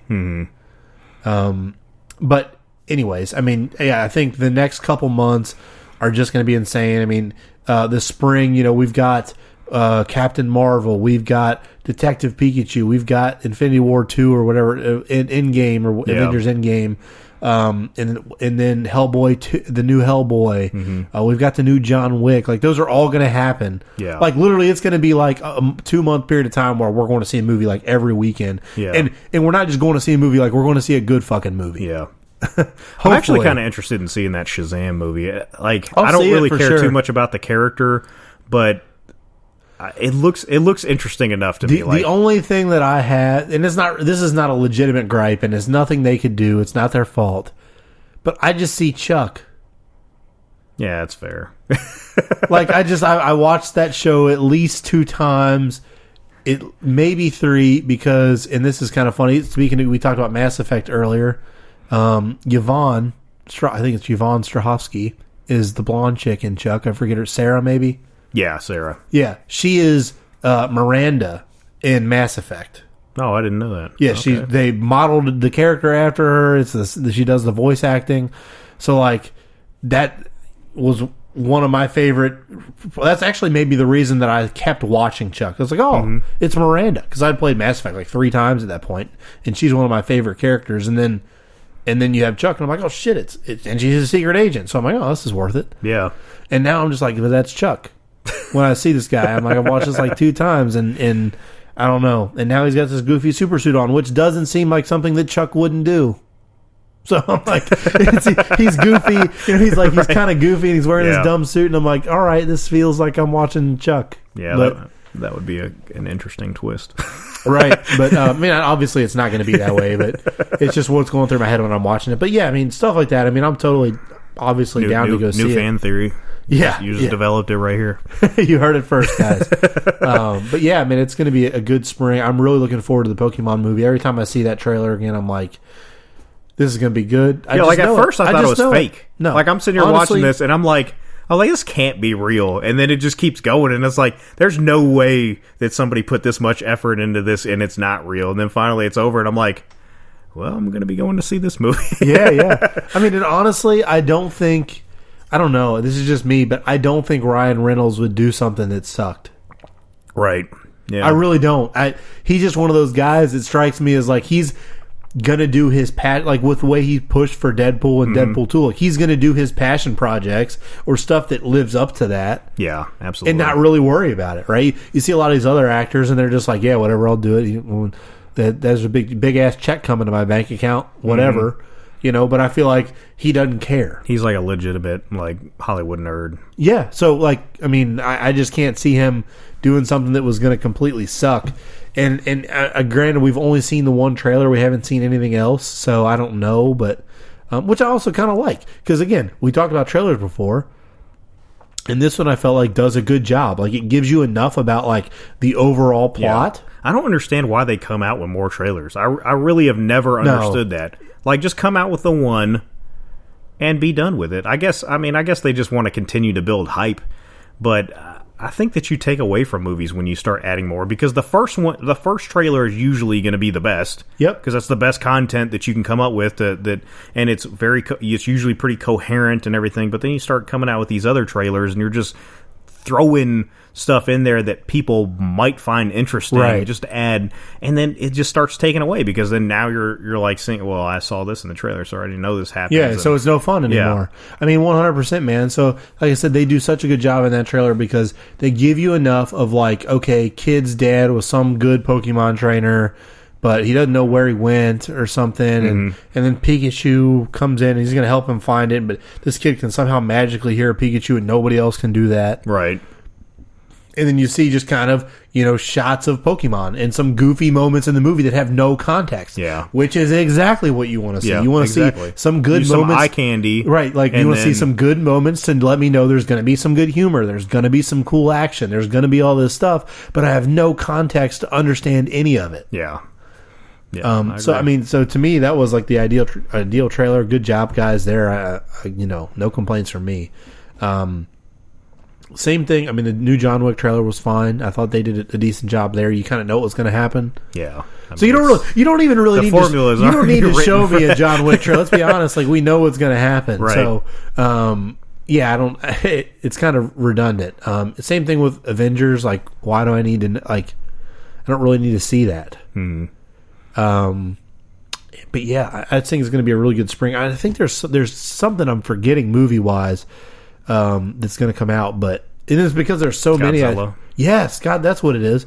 Um, you know, I feel there's so many good. I can't even keep track of them all at this point. Um, but these are all movies that I'm legitimately excited for, which has been something that hasn't happened in a, in a while. Where I'm like, oh, and then I mean later that later next year we're going to get Star Wars. Mm-hmm. That's that is coming out Christmas this Yep. year, isn't it? Yeah. Yeah. So, um, hopefully we get a decent Christmas present and I don't have to cry myself to sleep afterwards. Oh God, please don't. I honestly, it sucks because I'm like legitimately anxious. yeah. Like it's one of those things where I'm like, this could like make or break the franchise Yeah. for me in in my you know my opinion of it. Yeah, I agree. Um, and and you know, I um, I didn't buy Rogue One, but I didn't buy Rogue One because I think shortly after it came out, it was streamed on Netflix. yeah. Um, but I haven't bought The Last Jedi, and I haven't bought Solo, and like. I kind of want to buy Rogue One and Solo just because I do like those movies, mm-hmm. but like I don't want to buy The Last Jedi. No, And- I already told you that I'm not buying Yeah, it. It's but it's I never going to grace my Um, collection unless unless uh, George Lucas comes back and and redoes it and yeah, somebody somebody fix that movie, please. Yeah, but you know what I mean. Um, but anyways, but my point being is the outcome of that next movie. Like, it, there's a lot for me that hinges on it. Mm-hmm. Like, it's it might even. I, I will be if it if it sucks unless whatever movie they come out with next, unless it's just like. I, I watch the trailer and I'm just like, holy! Like, unless it's fucking the Old Republic. Right. If it's just Which like it needs to be. which it needs to be, but but if it isn't, if it's like I don't know, like Boba Fett or whatever, which we know is not going to happen, but if it's something like Jango Fett or whatever, like I'm there's a chance I'm not even going to bother seeing it opening Yeah. night. Because I'm like, it's probably a mediocre movie, like it's probably going to be entertaining, but I'll see it Saturday. Yeah. You know what I mean? Mm-hmm. Because yeah, I just. I'm losing excitement for the franchise, which f- it pains me to say that. Um, so I really need this to be. That's why I'm anxious about it because I'm like, this is it's important because you're you're affecting my my love for what for Star Wars. Yeah, I'm kind of nervous. I mean, speaking of game, uh, being nervous about watching something, um, unbreak, you know, uh, Split, just, or Yeah, not yeah. Split, sorry, uh, Glass. Glass. just came out, um, and I really loved Unbreakable. Split was pretty good, but I haven't heard the best things about about Glass. So I'm Yeah. like, man, I really want to see it, but then I'm like, It's worth it I- though. You know it is. I mean, like, is it is it bad enough that it's going to ruin the franchise for me? Like, I don't think it could be. yeah, I mean, mainly because I just like until these movies came out, I had never heard you mention Unbreakable. Mm-hmm. So like, I don't. I mean, just from my perspective, something that's not really that important to me as a franchise, it'd be hard to mess it up. yeah. In Star Wars, I mean, like I said, I'll still see Star Wars movies. I'm not saying that. It's not like I'm going to be like, all right, done with Star Wars now. Yeah, but you're not gonna. But- I mean, I probably wouldn't. I mean, it, you were talking about not going opening night. I mean, if it's if this more movie's disappointing, I'm not going until I've gotten some reviews from people. You know, I don't. I like if it's really bad, then I don't want to support those opening numbers because I want them to feel. Like they need to change something. Yeah. Yeah, one hundred percent. I mean, vote with your wallet. It's the hardest thing to do, but um, it's also the most. It's one of the reasons that I want to buy Resident Evil. Yeah, because they uh, have apparently done something really good, mm-hmm. right? So I'm like, okay, I I honestly will play that game for uh, you know. There's a good chance I'll play it, spend sixty bucks, play that game for thirty minutes, and never play it again. But I'm, I will have happily spent that money yeah, yeah. um, solely to support those kind of things. Like, let's take our time when we do this stuff. Let's not just chuck out a game and have it be unfinished and have it be with paid DLC. Like the fact that they're releasing unpaid free DLC within this short a period of time after the game releases is like fucking amazing. Yeah, and I I mean it's a big change for Capcom too because uh, you know I don't know how familiar you are with I'm the not. last release of uh, Street Fighter, but it was a total disaster. like it's finally getting to the point where it's a good game, but when it first came out, I mean, there were all kinds of like there were bugs, and it's like how It's are there bugs in a fighting level. game? Yeah, at that level too, it's it's pretty unacceptable. Yeah. It- you know, I, I don't know. Um, I, I've read a lot about, um, you know, I think developing in games in, in this kind of in, in industry is really tough Yeah, um, because they are held to such tight schedules, and they're making something that is unbelievably complex. Like I think that's what a lot of people don't understand that maybe have not done any kind of programming or didn't know what goes into that. Um, but it is not like editing a video or something that you might have done. Yeah. I mean, you're literally creating things out of ones and zeros, and Not, not only that, I mean, but it's not just like you've got okay, so we've got to have a cohesive story, mm-hmm. right? So that's that's one thing that that you know everything, movies, TV, whatever, all has to have a cohesive story. Video games are also you know adhere to that, right? Yeah. If you don't have a very good story, it's going to be a shitty game. Mm-hmm. You've got to have good design. You know, you've got to be able to figure out what does your world look like, what do your characters look like, mm-hmm. right? All that has to be good. Then, then that's before you even make anything. These are just like underlying things that need, like foundational things that Right. need to exist for a game to be good. And then you have to physically build that world from fucking nothing. Mm-hmm. So, in, in most engines out there have editors, and I know it's not as bad. You're not literally necessarily just right, typing you're not in a putting screen. pixels on the screen. Yeah, but but like to get your game as unique as it is, you take something that exists in like an Unreal Engine, and you have to modify all those assets to make them exactly what you want. Mm-hmm. And then you're making not only just ma- you're, you're modifying physics. I mean, you're do, like you're doing all sorts of things. Right. It's not just this guy runs over here. Oh, that's simple. It's this guy runs over here. How fast does he run? Mm-hmm. Does he fall? and each guy might the- run at a different speed. Right. Does the stuff he runs through make a difference on how fast he runs? Mm-hmm. Does it, is he only able to run fast for a certain amount of time? How fa- How fast is that? How Right. long is that? what sounds does it make at Does each, right? each does interval? it does it do anything differently when he does this? And the problem that a lot of people don't seem to understand what this is when you get a very complicated system with all these variables, right? With physics, noise, visuals, etc., different weapon combinations, different skill combinations, all those things are possibilities, and they all have to exist at the same time. Mm-hmm. So what happens, and this what a bug is usually, is all those things trying to exist at the same time don't work yeah, there's a reference to something that doesn't work when all these you've got option A, B, and C selected, and maybe you didn't. That interferes with another process over here and gives you a weird output here. So you you're playing a game like DayZ's a great example. It was very buggy when I played it because it was an alpha, but like you'd you could hear like um and so the, some of the sound effects in the game right where like you could open a pop can. Well, like you would just be chilling in a room and you would hear a pop can open. that's crazy. So you would think, well, so you would think, okay, there's somebody in the room. there's somebody in the vicinity that is open to pop can, which is Yeah. exactly what it's supposed to be, right. right? So you so you know to look around or know that you need to be on guard or whatever. But what turns out is just because of some set of circumstances, maybe where I was on the map, mm-hmm. or versus where somebody else was, or like let's say somebody halfway across the map could have just opened a soft can soft drink can but like somehow the distance calculation or what however it's making the determination that I should hear that sound Yeah. is broken like the, that equation doesn't work and the equation might work when they designed it but based on the other things that are happening at that exact moment factor into that equation and change the output mm-hmm.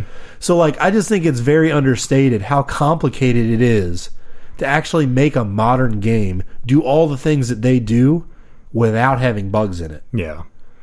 because it's some i mean if any of you guys do any kind of even complicated excel sheets or anything like that where you're writing macros and doing stuff like that like it can be hard enough to do something like that and and not have a bug where it's like well shit if i mean this works except if i put 16 in here when i put 16 in here it gives me a, like 55 million down here, and that doesn't make any sense. Right. It should never be, and because 16, when it works through the equation and causes this overflow, just like in Final Fantasy, right?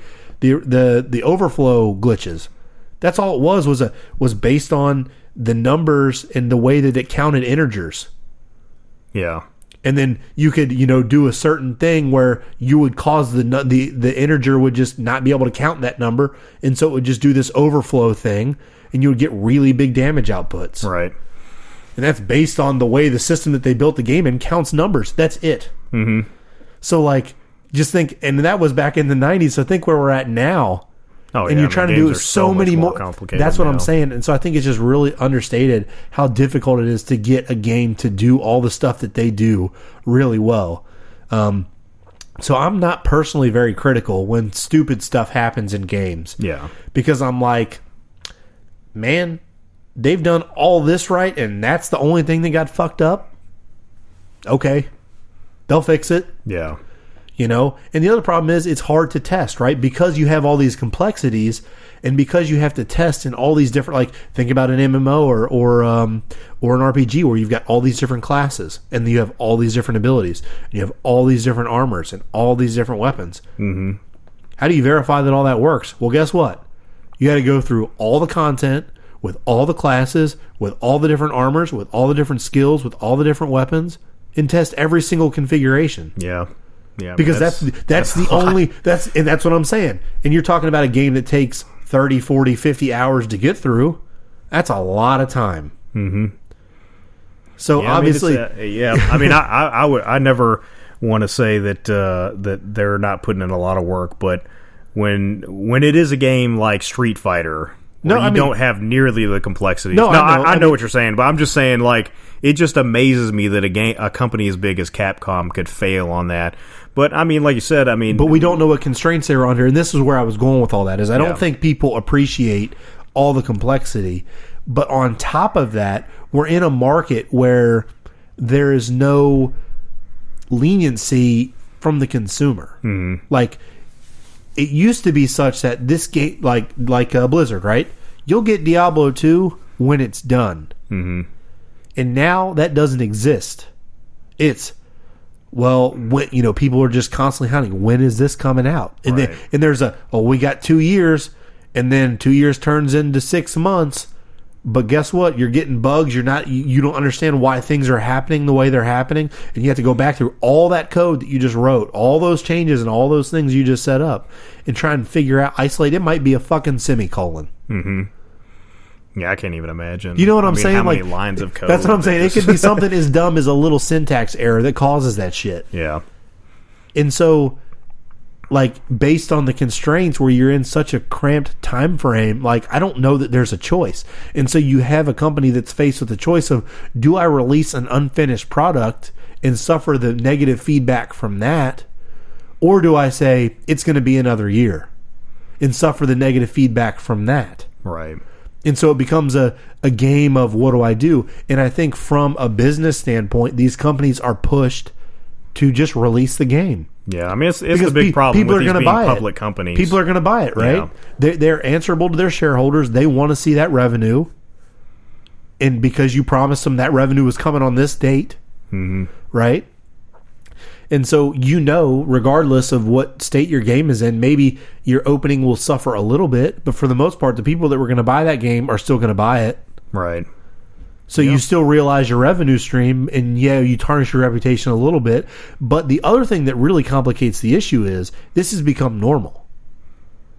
So really, the the repercussions of not like uh, like of releasing a game with some bugs in it aren't as bad as it would have been ten years ago. No, absolutely not. You're just like, oh, this is just kind of run for the mill. It is what it is. They'll fix it in the next six months, Yeah. which to me is completely unacceptable from a quality control standpoint. But again, this is where it goes back to voting with your wallet, right? You, you just you just can't buy this stuff. Yeah.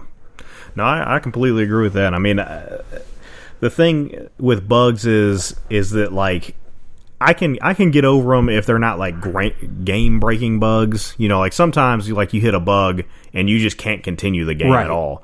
But if it's like a bug, like in say, you know, Red Dead Redemption or something like that, there's a bug where uh, I guess in the first one there's a guy that runs around, and he's actually a puma, but Okay. it, but the uh, the uh, avatar of the puma is a person.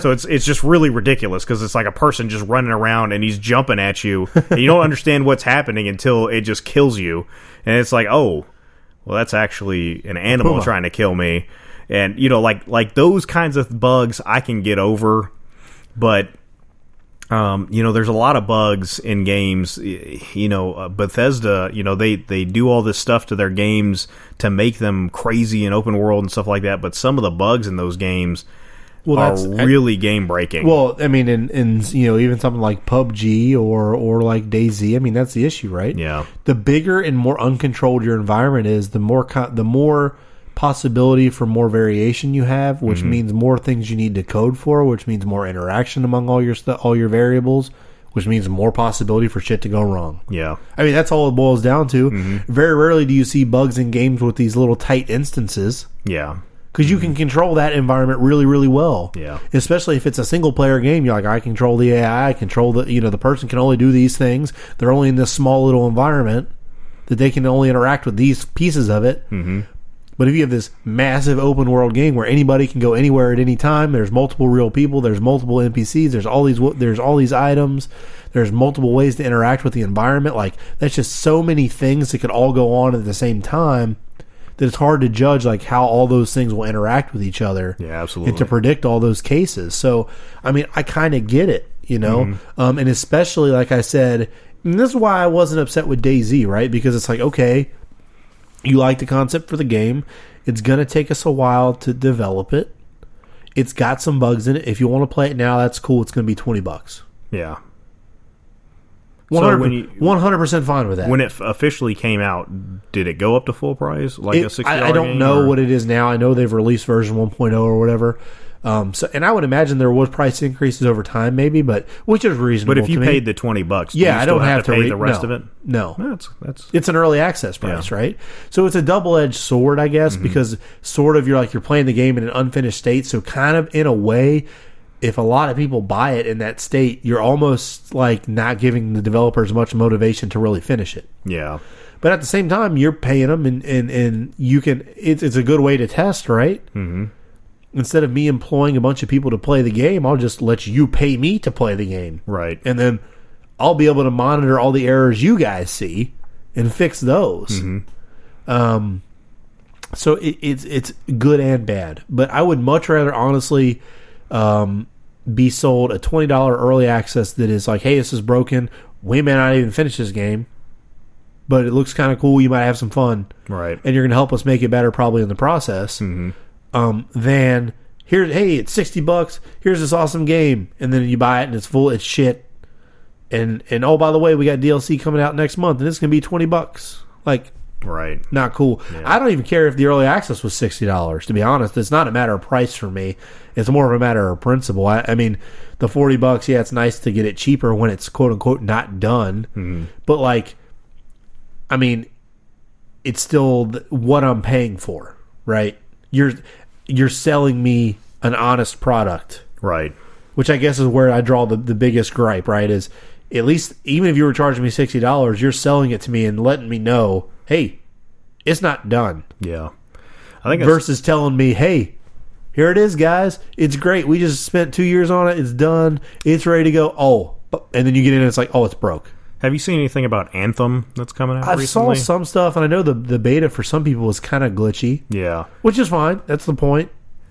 It's uh, a lot of people are concerned because like it's supposed to be coming out pretty soon. And there's a I lot of problems. and there's there's issues that people have been running into with it still being called. And I don't even think they're calling it a beta. They're calling it a. I A think they're just calling it a demo or Okay. something like that. And I guess I don't, with the wording like that, that could you know be part of it uh, for a lot of people. But man, I remember when I first saw that game, I thought it looked really really cool. It still looks pretty cool. I haven't really looked too deep into it, but. uh do you know like much about like how the gameplay in that game? No, is was it? I remember you, you got like some set of armor on, right? you Yeah. Mm-hmm. can like kind of fly around and Yeah, I mean that's yeah, that's basically the gist of it. You there's like four different armors, at least from what I saw. Um, so you got like a scout armor, or like a like a big heavy mech armor. You have like a utility armor, and then I don't remember what the last one is. Maybe like a sniper kind of. Yeah, Kinda Well, that would be your scout like- typically, right? Well, the scout that I'm like talking about, it's like yeah, it's just like super fast, and it just kind of like it, it's more like a submachine gun kind Yeah, of. so you probably got like a stealthy Yeah. Mm-hmm. guy too, right? Which is your sniper or whatever. Yeah. Um, so it, it looks really cool, um, but a lot of people are having issues with um, some of the characters not fighting back, um, that kind of thing. And I mean, that seems like something that, that could fairly easily be fixed. Yeah, I mean they'll figure Um, it out. I'm sure. But I don't know what the actual release day for that game. And I think that's what most people's concern is: is that the It's in this state and it's going to be released in two months or something. Yeah, who knows? Um, and again, it may honestly be a tactic too, right? Like, let's push this out. Let's see what issues we have, and Yeah. then we're gonna we're gonna capture a lot of our issues. Yeah February twenty second. So that's why Yeah, a lot of yeah. people are kind of concerned about it. So again, maybe um, maybe they released this demo knowing these issues existed to some extent, but wanted people to find more Yeah, or wanted to get feedback on more. Mm-hmm. Um, and, and, and to me, that's the way to do it, right? Like eh, from a business perspective, I find it really hard and dumb to be like, oh, well, we got to sit on this game for six months while we have our playtesters play it. yeah. Fuck it, here's a demo, go play it. And oh, by the way, I'm gathering data on all this stuff that's messing up and going wrong, mm-hmm. so that I can just fix it. Yeah. um, and and you're getting kind of hyped for the game, anyways. And because I told you it's a demo or a beta, like there's no Yeah, there shouldn't be too much backlash. You know. I mean, that's what I'm saying. So I don't know. I think it's kind of smart. I don't really know. I, it doesn't seem like something that I'd probably play. Um, again, the uh, the whole that genre, man, just doesn't seem interesting to me. It's like if I'm gonna, it's either got to be really story driven or really competitive. okay.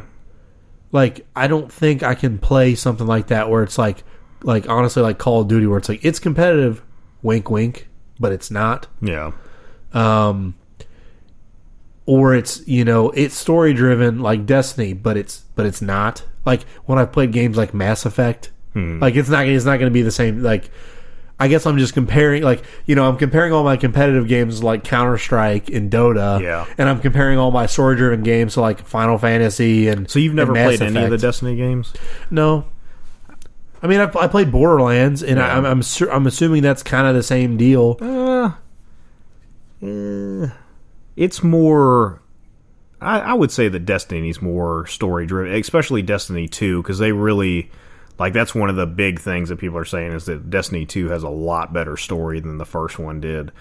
Um, I don't know. Maybe if I do get it, maybe I'll let you play it or something like that, and you can see if you'd actually like it. Because it's like I didn't think that I would like that game when it first came out, and then I started watching people playing it, um, and it kind of has that Diablo, that Diablo feel where you got some of that loot stuff, but then it's got more of a story than Diablo. Um, and it's got some first person shooter to it. Um, Well, that's the thing is a lot of it is I don't really like first person shooter PVE, yeah, which is like why I'd, you know like Borderlands gets boring to me because I'm like, all right, I'm just killing all this shit. It's not really a challenge; it's just annoying. Right. And again, you get to that point where it's only hard because the computer is designed to be better at this than me. Mm-hmm. Um, if I play PVE stuff, I like it to be more like uh, like Diablo, right? Where yeah, it's PVE, but it's got this kind of simple, it's hack and slash kind of system. Um, it's not first person shooter PVE. I don't know. Okay. uh, it's hard for like MMO PVE. I can do. Um, Diablo PVE I can do. Mass Effect is a shooter, but it's it's third person over the shoulder. It's got some interesting mechanics. You know, you're able to do some like good, cool melee attacks and and um, you know like the the classes are different. Like in in that you can use biotics, so you can or bi, yeah bionics or bi, no biotics. Sorry, and it's kind of like using the force to a certain extent. You manipulate energy basically. Um, so you can like throw little bombs at people or lift people up in the air or stuff like that. Um, and- and so it has a different feel. It doesn't feel like a shooter necessarily. Okay. Um, and there's kind of like a cover based system, kind of like Gears of War, where you're like behind walls and stuff like that.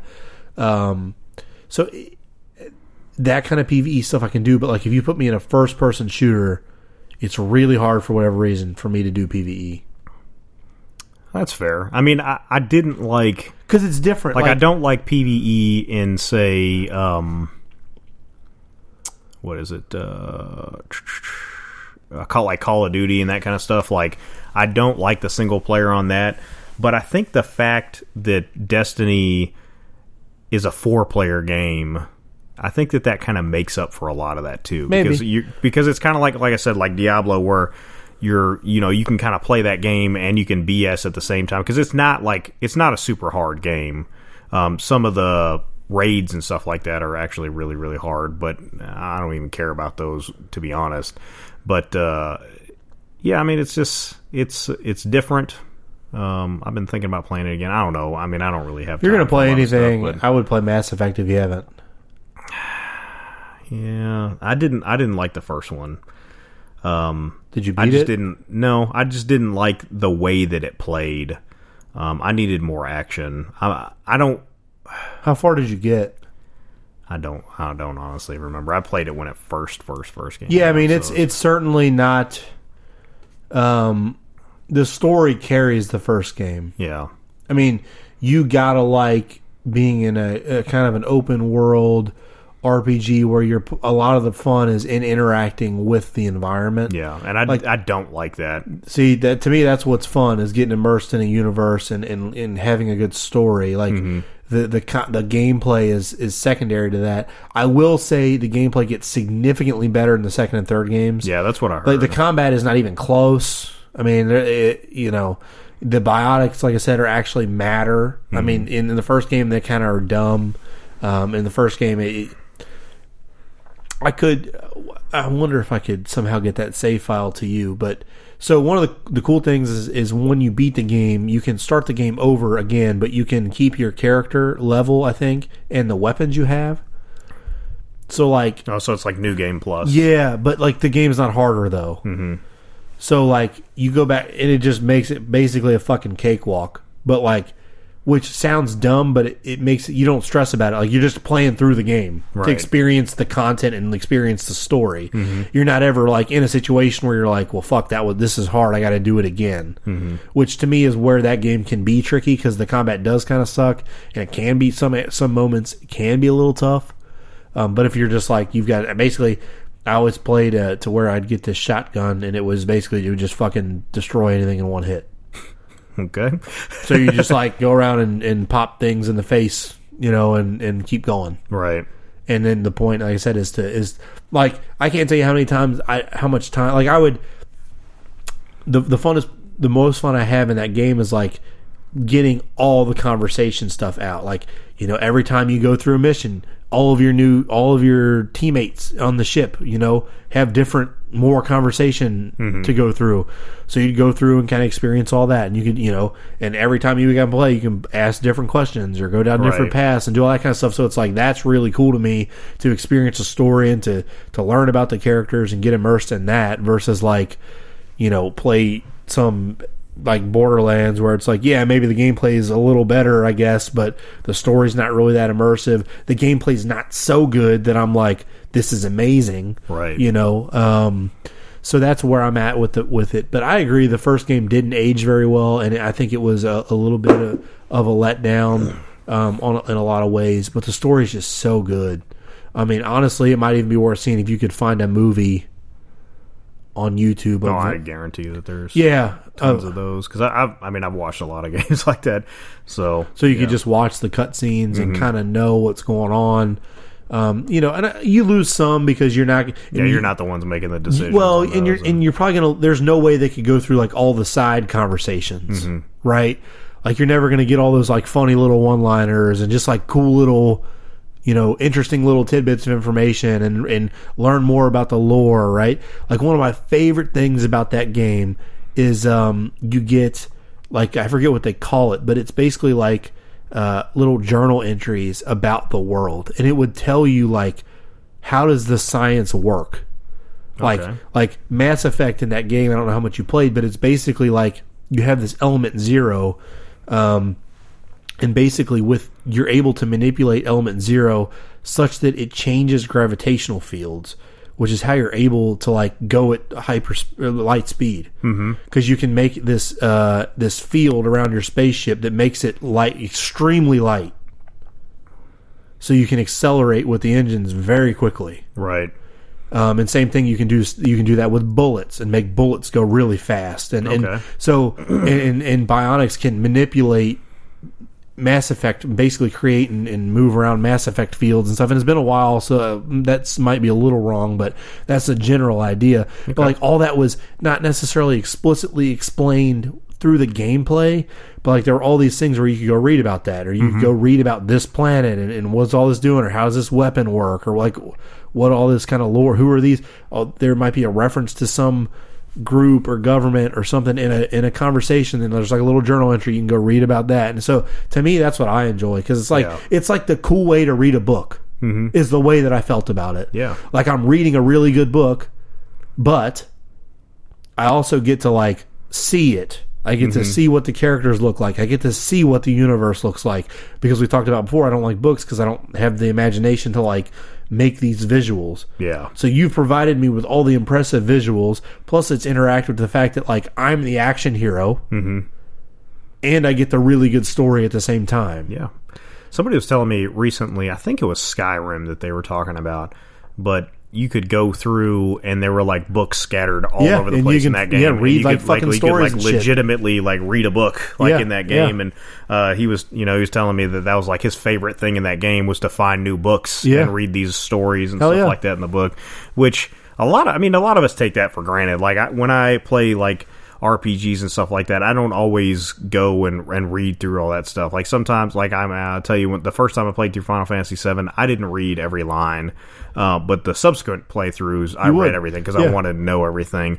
But um, you know, Well, sometimes it's just about. Sometimes it's less about the journey and just kind of like like checking something off the list. Sometimes when you're playing these games, but. Yeah. Uh, you definitely enjoy it a lot more when you immerse yourself. Well, I know, That's, and that's so- what, what, what those books are really doing. Yeah, for sure, and it just it gets you more invested, right? Mm-hmm. Um, and, and that's you know kind of interesting. Like, I probably on consecutive playthroughs spent more time doing that kind of stuff in Mass Effect because I had already got through the main story and I'm like, I already got that, but like, what else is there? Mm-hmm.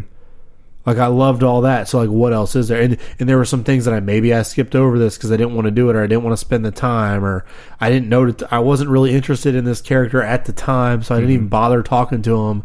But like, you play through the second and third game, you're like, shit, that character's really cool. I should have talked to him in the last game and maybe you know and, and saw Yeah. what I could have fleshed out there. Um, and so that I will say it's one of the only games that I've ever played through multiple times and felt like my subsequent experiences like enhanced the experience. Right. Yeah. A lot of times it's just like I kind I just want to see it again or I'm bored or I, I like it. The gameplay is kind of fun, so we'll do it. But that's the only one where it's like I play through it again and I get something new out of it. Yeah, one of the things I struggle with with doing subsequent playthroughs is actually beating the game again. Um, Final Fantasy VII and Final Fantasy X are ones that I always went back and like beat the whole game.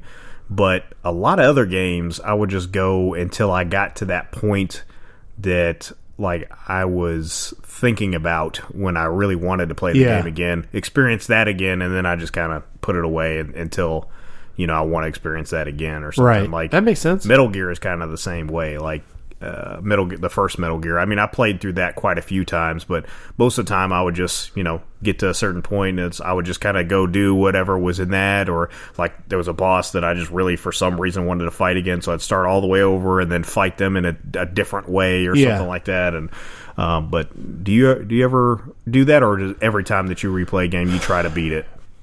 Um, it would depend. Yeah, probably. Uh, there's not a whole lot of games that I've played through multiple times. Okay.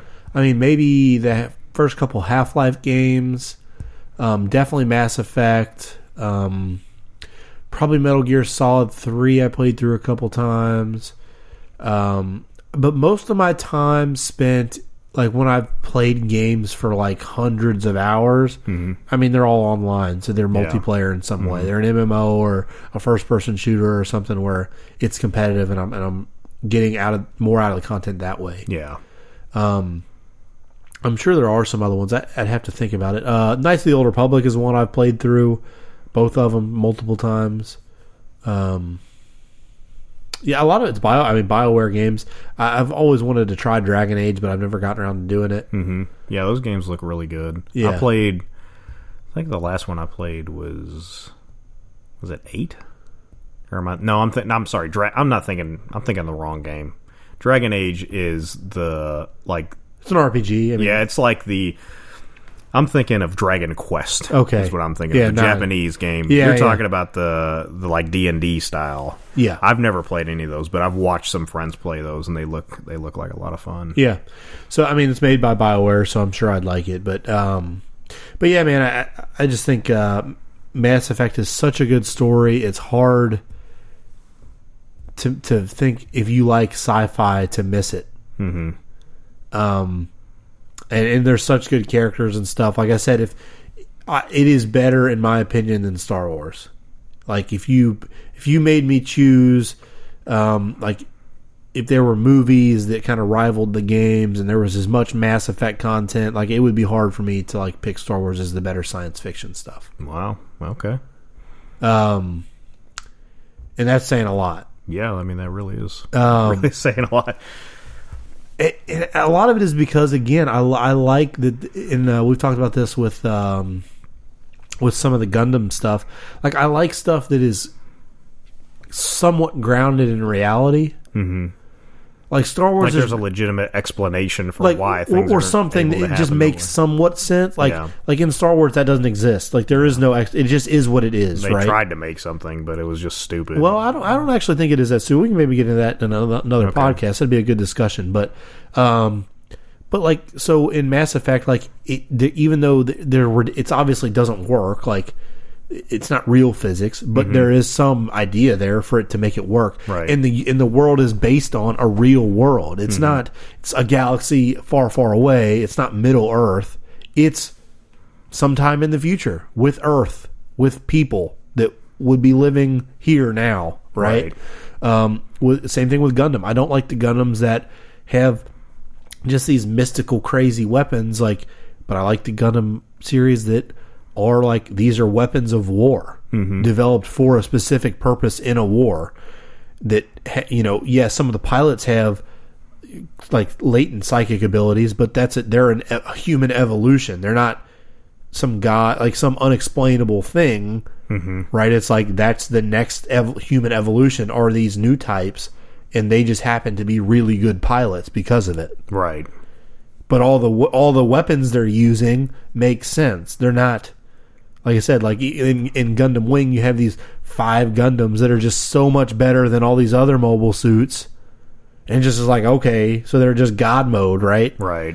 But in all the other ones, it's like, no, these are all just like tanks, basically. Mm-hmm. You know what I'm saying? Yeah, like, and it just so happens that the guys that drive this tank is a little better than the other ones, and the guy that drives the tank is really, really good, Yeah.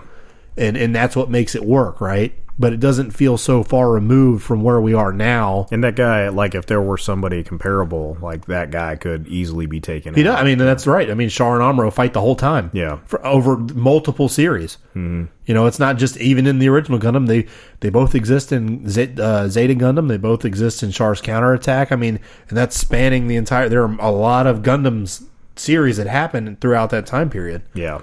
Um, so, it, yeah, I mean, one hundred percent. You know, I mean, it's it's not the plot armor doesn't feel like it exists so much, and like I said, and it's grounded somewhat in science, and that's I don't. I guess it's maybe just the engineer in me, but when I see a lot, like I can, I get it. We gotta like, there's got to be some suspension of belief a little bit, and you just mm-hmm. kind of got to go with, okay, it's not real, Yeah. but at the same time, it just sits a lot better with me. With I'm like, all right, I can dig it. Like it's it's close. I mean, it's probably the same way that I feel about like military movies and Sure. stuff like that. When there's ina- like blatant inaccuracies, like most people that were in the military or at least like know about like World War II and stuff like that, you know, there's a lot of little things that just kind of like really bug you. Um, one example is I actually watched Starship Troopers again last night, um, and while I was watching it, something that I'd never even noticed before, but it kind of bugged me and it's and you know their rank might be just different in that you know than what we use in the real military. But if you were basing it off the real military um, there's a point where uh, spoilers if you haven't seen the movie but there's a point where um, one of the somebody ends up dying and rico johnny rico gets promoted to um, corporal. And at that point, he says, "Okay, I need a squad leader." Yeah. Well, a corporal is a lower rank than a squad leader in the real military. A corporal is an E4 and a squad leader is an E6 generally. So a, a corporal in the real military is a team leader, which a team is made or a squad is made up of three teams, and the team leader is either a corporal or a sergeant. Basically, uh, the reason they would be a corporal is because they don't have a sergeant to take that place, and they have a um, like a specialist, which is an E4 that is promotable or that that they can fill that spot until he's able to be promoted to an E5. So it's kind of it's kind of a weird thing. But and then I noticed it again like later in the movie. Um, there was something very similar. Like he was Johnny Rico became the sergeant, um, and then I can't remember what else. But there was another time where it was kind of like that, and I'm just like. That's not how that works. Yeah, it's not. But then again, like I'm like, well, you know, in the future they might just have it different. But it was just really weird to me that like, Yeah. No, but I, I know what I know what you're saying, man. but yeah, those little things that like I, I mean, it kind of takes you away from it. It's like, yeah, did they really do enough research for this to make it, you know? But it, it's one of those things that doesn't even matter to 99.99 percent of people. But like you said, you have some context because you're an engineer. You know how physics works a little bit differently, so you're going to pick up more on that, right? And you know, with me having a military background, when Yeah, I you're gonna pick see up on it for things like when I like, especially salutes, like salutes kill me. When I see people that don't know how to salute, it drives me insane. but Yeah, I can imagine, man. Um, especially because I'm sure you're hounded on doing it right. So, Right. Um, but yeah, uh, so we uh, we were about out of time. It's uh, I mean, we didn't.